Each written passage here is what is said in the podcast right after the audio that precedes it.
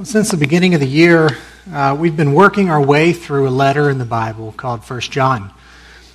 Um, we're going to continue in that this morning in, in chapter 4, starting in verse 7. And, and if you've been following along with us, you may have noticed that what John has been doing is uh, a lot of what he's been doing is he's been laying out for his friends some characteristics or, or markers that they can use to tell the difference between true Christianity and false Christianity.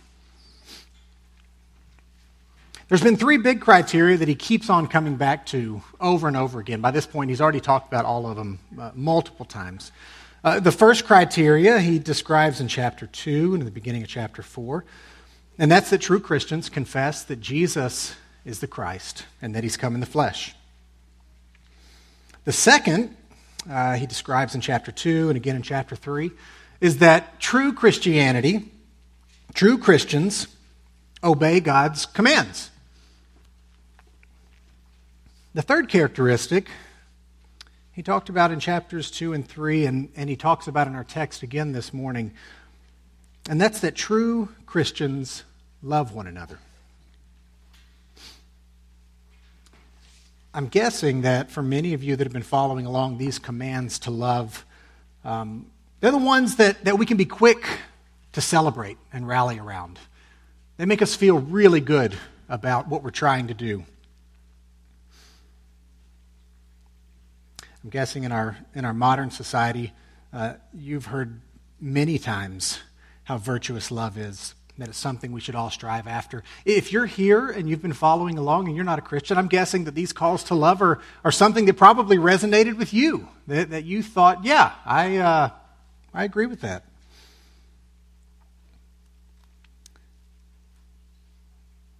The other two, though, a lot of times, I know this is true for me, uh, initially, my response isn't uh, quite as excited. It, it might cause me to bristle. When John tells us that those who make a practice of sinning are children of the devil, or that those who deny Jesus as Christ are liars and antichrists, I don't think I'm too far off to assume, I haven't talked to many of you about this, I don't think I'm too far off to assume that the way we respond to love is probably pretty different than the way we respond to those sorts of commands. I thought this week about um, how it's probably uh, unlikely or impossible that any one of us have ever heard anyone say, What? You are narrow minded if you think everyone on this earth should love. Who are you to tell everyone on the earth that love is the answer to their problems. Instead, we've heard things like all we need is love, that love is what would answer all of our problems, from both Christians and non Christians. In chapter 2, where John says that those who love are in the light and those who hate are, are walking in darkness, I'm guessing a lot of us respond by thinking, yeah, that sounds about right. Hateful places are pretty dark. Or when John tells us that we should love in deed and truth and not just words, our initial reaction is probably, yeah, that sounds great. People should be willing to lay down their lives for one another, even if I'm not sure if I would be willing to do that.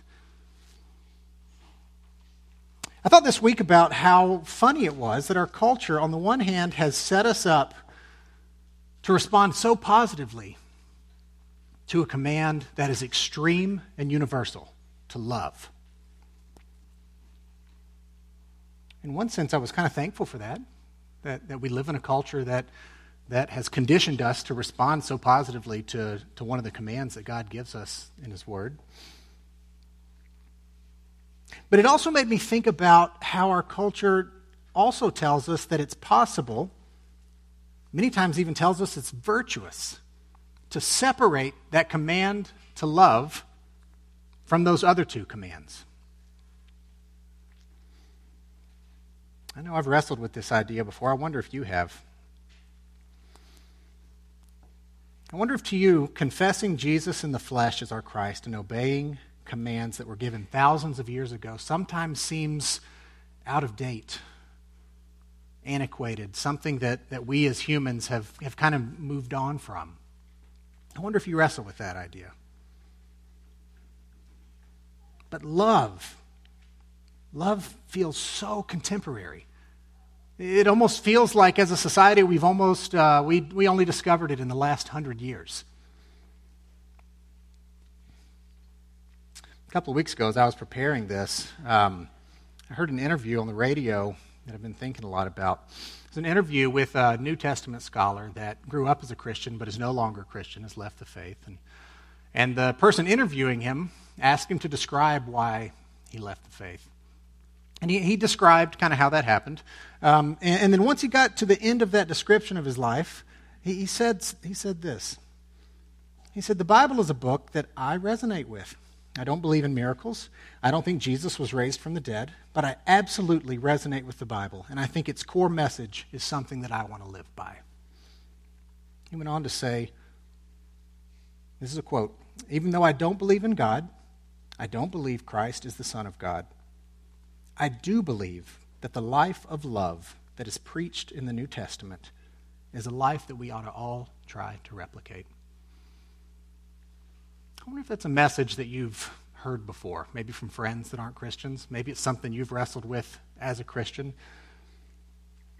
It's something I want us to think about this morning, and it's something that I think John gives us some really nice tools to think about.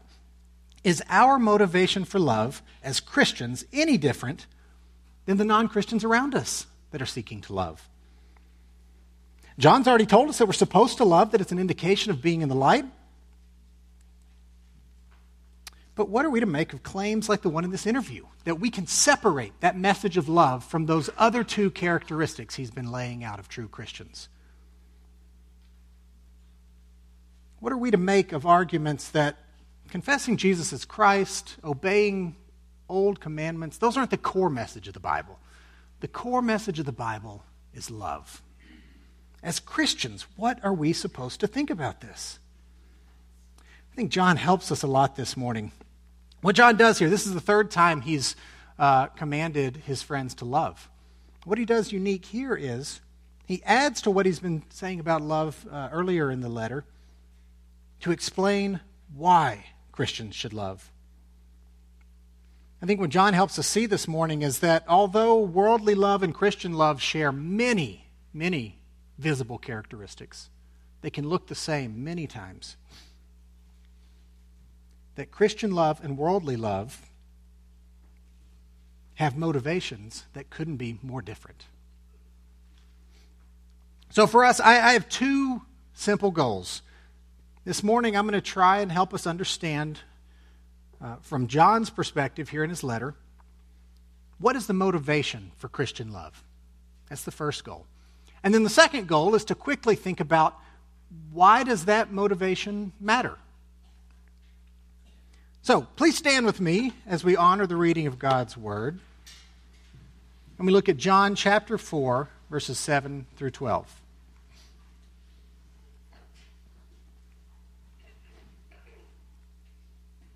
Beloved, let us love one another. For love is from God, and whoever loves has been born of God and knows God. Anyone who does not love does not know God, because God is love. In this, the love of God was made manifest among us, that God sent his only Son into the world so that we might live through him. In this is love not that we have loved God, but that He loved us and sent His Son to be the propitiation for our sins. Beloved, if God so loved us, we ought to also love one another. No one has ever seen God. If we love one another, God abides in us, and His love is perfected in us. Please be seated. In a previous life, before I moved to Nashville, I was a high school football coach. I played high school football. You don't have to have been inside a high school football locker room to know that the pregame pep talk is a, a core component of the pregame ritual. As a coach, I learned that a good pep talk needs to do two things. Uh, first, it needs to create a sense of unity in the room, that we're, we're not alone in this crazy thing we're about to go try to do. We're all in this together. Second thing a good pep talk has to do is uh, it needs to clearly communicate a shared motivation for why we're all going to go do this together. I think that's exactly what John is doing in this short passage. I think we look at how he starts and ends this passage here, he begins with, Beloved, let us love one another. And then in verse 11, he says, Beloved, if God so loved us, we ought to also love one another. See, John is telling his friends here that our love for one another, this is not a, a, me giving you a command, this is us. Our love for one another is a central component of what true Christianity looks like. But what I want to uh, spend some time unpacking this morning is the second thing he does. He tells his friends why they should love one another. He gives the command in a way that builds unity, but then he lays out for them a clear motivation that we all share for why we love one another. I think there's two things that John says to his friends here that are relevant for us this morning. First, that we love one another because God first loved us. And second, we love one another because when we love one another, it makes God's love visible to the world today. So let's, uh, let's jump in the text here so I can see where I'm getting these. Uh, I can show you where I'm getting these two points. First of all, John wants his friends to know that there's only one source for the kind of love that he's commanding them to have for one another. The love he's talking about isn't something that, that we generate, it's not something that humans do to give us meaning. The way he talks about it, love for John is not even fundamentally an action. I think this is kind of a subtle distinction, but, but I think it matters. Clearly, John thinks of love as an action. He's been saying throughout his whole letter that we should love one another. He even told us in the previous chapter that it can't just be words, it has to be actions.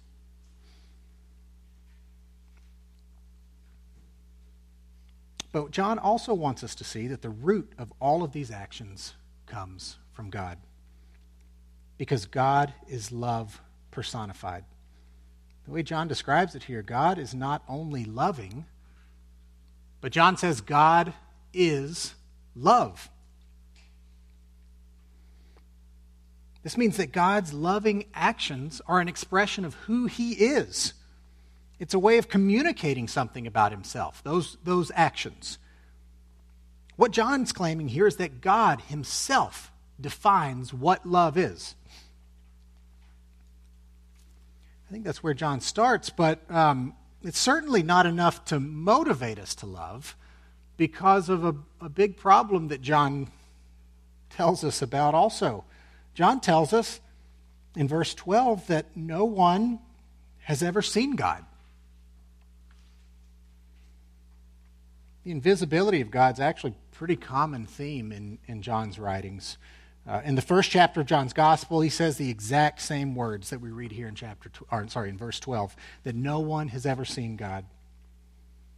In chapter 5 of his gospel, he records where Jesus tells his followers his voice you have never heard, and his form you've never seen. So, on the one hand, John tells his friends, God is love. He is the source of all love. But then on the other hand, he tells his friends, no one has seen God. He, he creates this vast distance between us and God.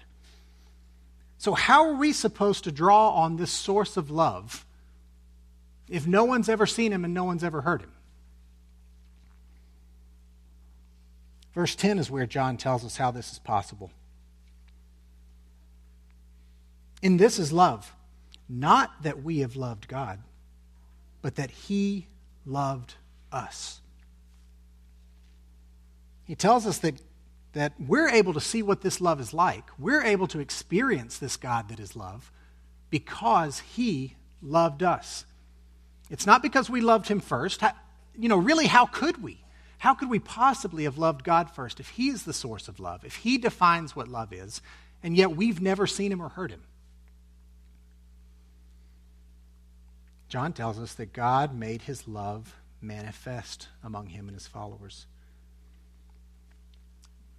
Manifest is not a word that we use very often or, or, maybe don't think about what it means very often. What John is trying to say here is that God took something that was invisible to us, a part of his character, a part of his character, his love, and he took that invisible something and he put it into action in a way that was visible to us, in a way that we could see, that we could talk about, that we could interact with. Not just an abstract meaning of love, but a visible expression of love. Now, the Bible describes different ways that God manifests himself in ways uh, that are visible to people. So maybe, you know, you think of something like the burning bush. But John points to a manifestation that was the most faithful representation of God the Father Jesus. God made his love visible to the world by sending his son, Jesus.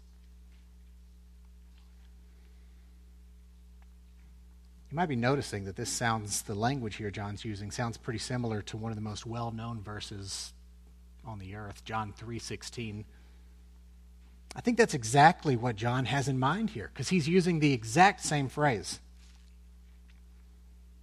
Earlier, I talked about how John repeatedly told us in his gospel that God is invisible. None of us have seen him, none of us have heard him. But what's important to point out there is that John doesn't do that in his gospel to mock us or to lead us to despair or to show us uh, that we never will see God. John does that in his gospel always because he's trying to help us understand why Jesus' coming is so significant for us.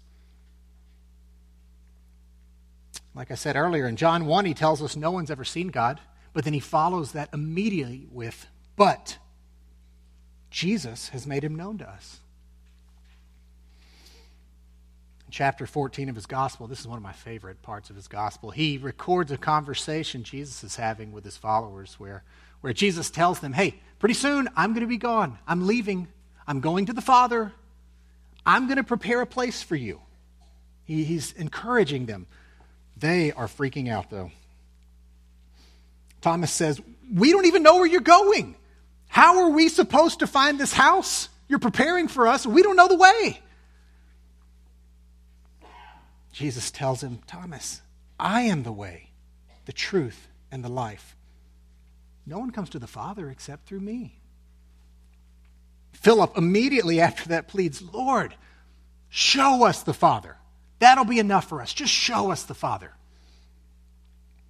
Jesus says, Philip, have I been with you so long and you still don't know me? Whoever has seen me has seen the Father.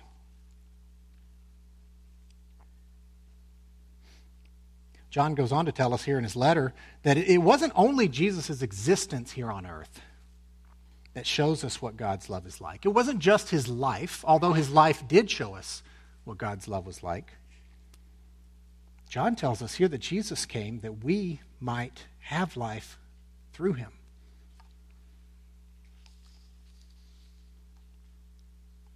He tells us the reason why God manifested his love by sending his son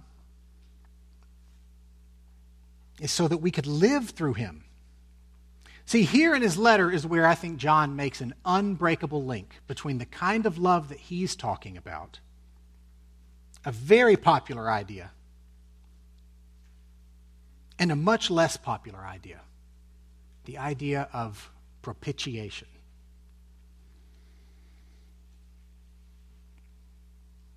The statement that God had to show his love for us by making Jesus the propitiation for our sins is pretty short. He doesn't unpack that a whole lot here.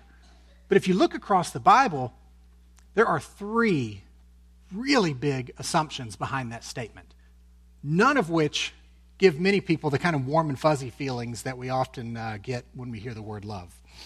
The first uh, thing is that it assumes that we're guilty, that we're rebels to God's will, that we've sinned against God, that we're his enemies. Second, it assumes that there is a penalty that we deserve for that rebellion.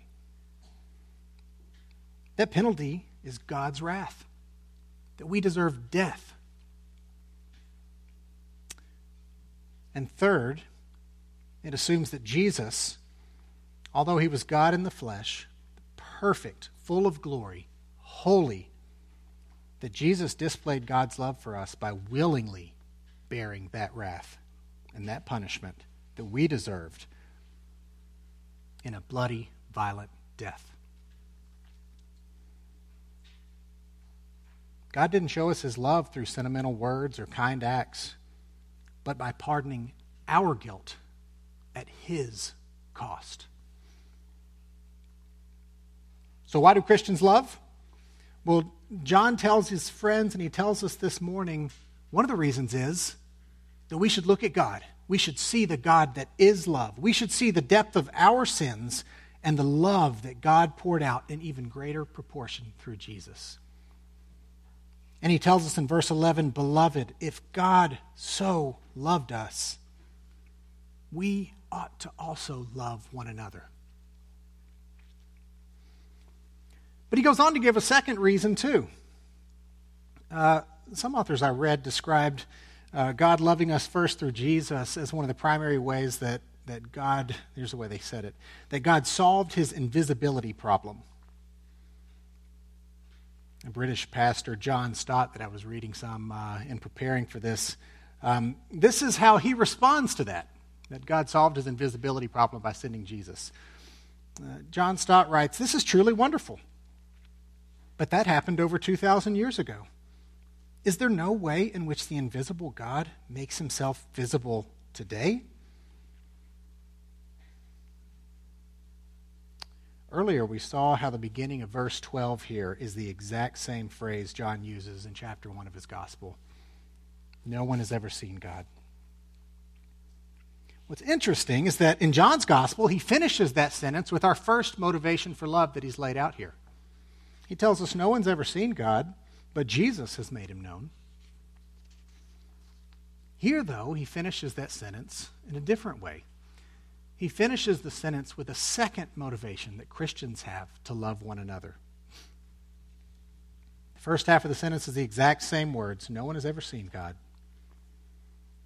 But he finishes this sentence by saying this If we love one another, God abides in us, and his love is perfected in us.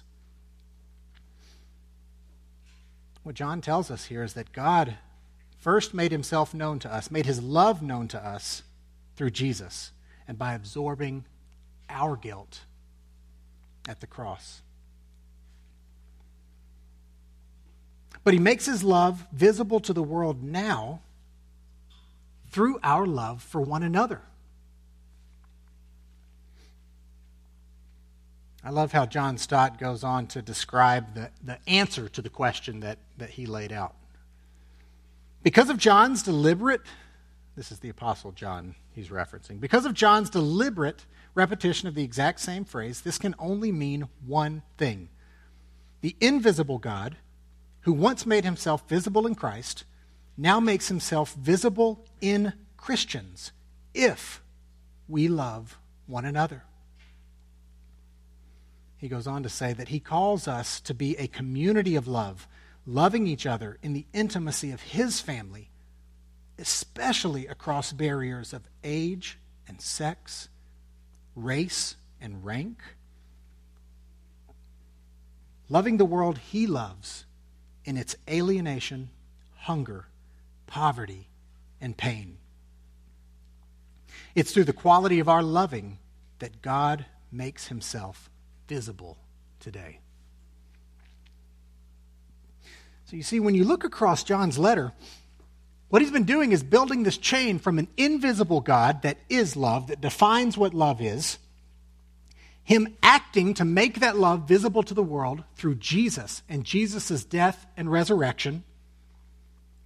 But then today, making his love visible through those of us that are in Jesus. Through the love in our life together, uh, I think this is what John means whenever he says, God's love abides in us. And he goes on to say that God's love is perfected in us when we love one another. Now, there was actually quite a bit of disagreement that I read about what John means exactly with the word perfected here. Uh, everyone agreed, though, that there's no sense of God's love being insufficient, and he somehow kind of needs us to, to add to it.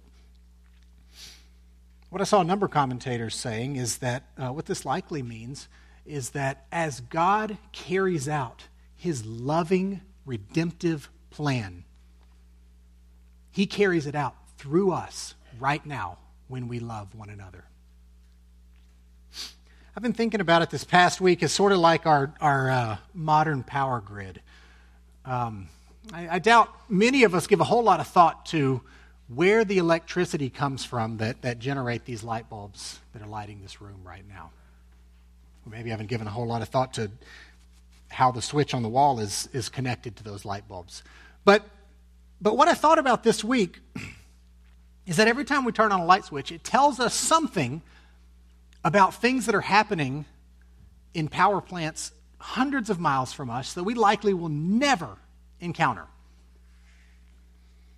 The light in a light bulb doesn't really tell us a whole lot about that light bulb itself, but it's a visible manifestation of electricity that's generated at coal fired power plants or natural gas power plants, uh, hydroelectric dams, nuclear reactors, some combination of these things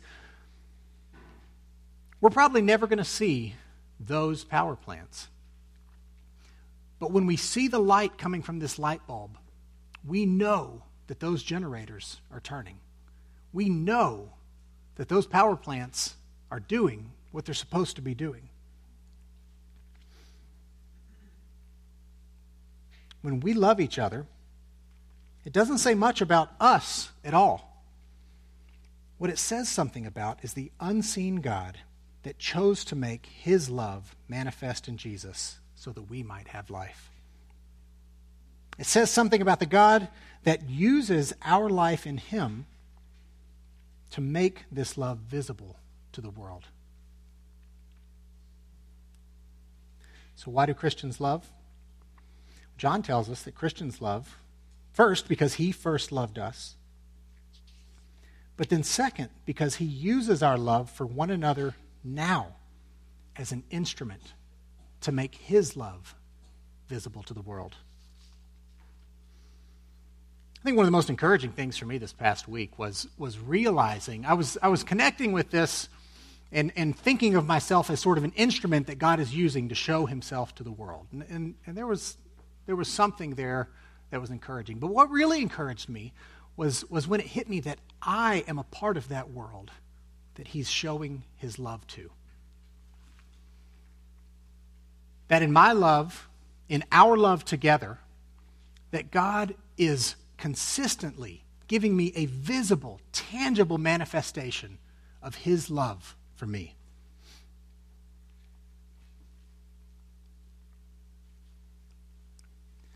So you see, although worldly love and Christian love, they share many, many visible features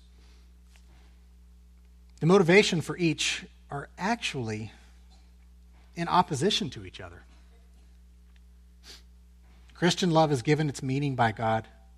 It is always about God. It is always an expression of God. Worldly love, worldly love claims that, that the core is love, and that you can keep that core without God at all. Now, the last thing I want to do this morning is, is to set up worldly love as, as some sort of straw man that's easily knocked down. That's not what I'm trying to do. And if you're not a Christian, I'm not even trying to undermine your loving acts towards those around you. What I am trying to say, though, is that Christian love is always about God abiding in us. And at the end of the day, I think worldly love is always just about us. I, don't just mean in the selfish sense. I, I, mean, all of us have experienced in ourselves um, love that's self seeking. That's not what I'm trying to say. Even in the best of cases, worldly love is still primarily about the other person. If I'm sacrificially loving someone, it's mainly for them. They are the end of that loving act. This is why removing some of those less fashionable characteristics about Christianity a transcendent God, sinful people, Jesus dying on the cross, one way to find propitiation. This is why removing those sorts of things from love creates a love that, that sort of retains a lot of the visible characteristics of Christian love, but it's not the same sort of thing at all.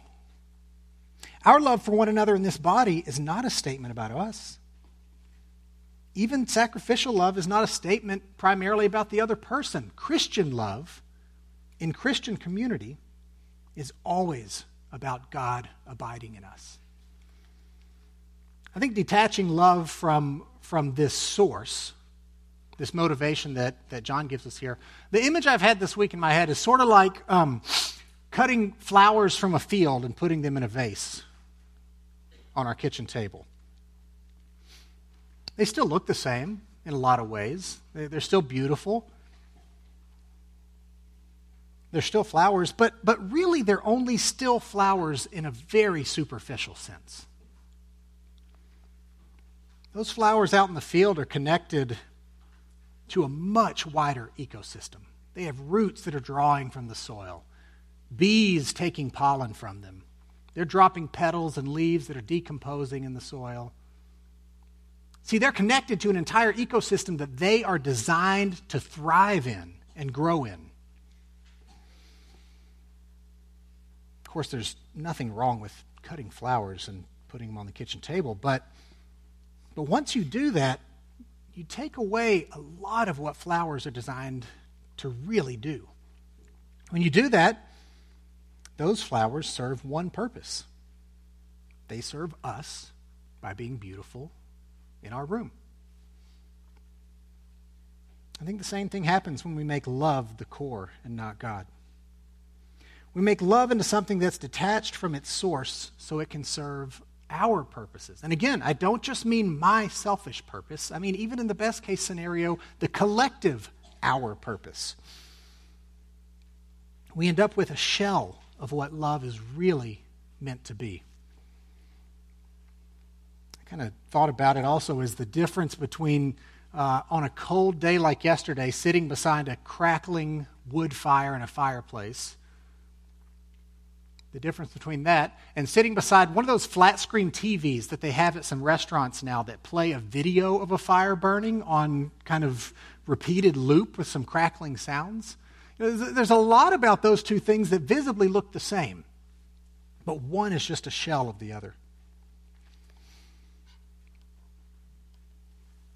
I want to finish this morning by, by helping us connect with why this motivation matters uh, in another way from, from the flower image. If you're having a hard time imagining why that motivation really changes what love is for you, maybe think about some of the questions that we often ask ourselves whenever loving someone becomes difficult. I wonder if you ever ask yourself, will loving this person make me happy? If we're the end game in love, then that question would make a lot of sense. But if you're thinking about God, the God that is love, expressing his love to the world through Jesus, and then now those of us that are in Jesus, our love for one another being an expression of his love to the world, then that question wouldn't make a whole lot of sense at all. I think a better question from that perspective is can I show God to this person by loving them?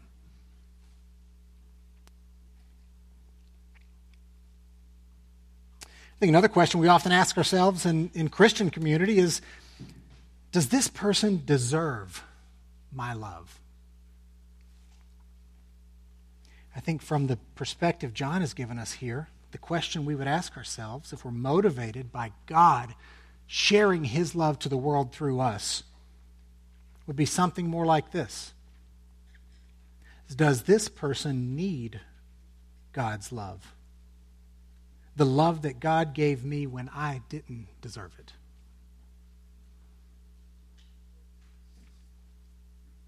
So I wonder how often you ask yourself, why do I love?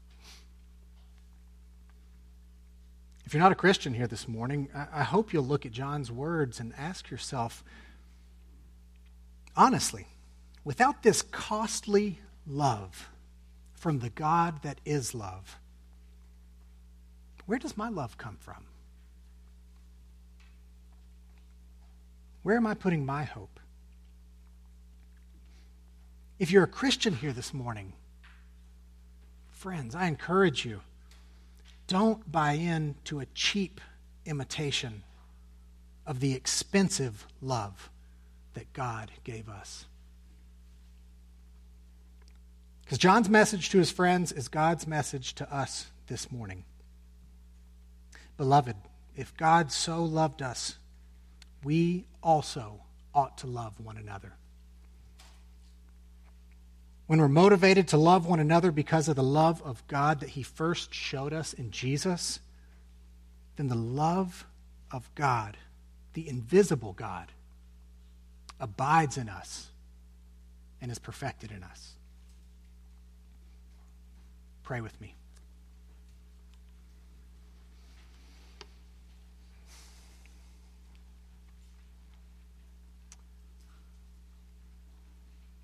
Father, what a gift you have given us by manifesting your love through Jesus.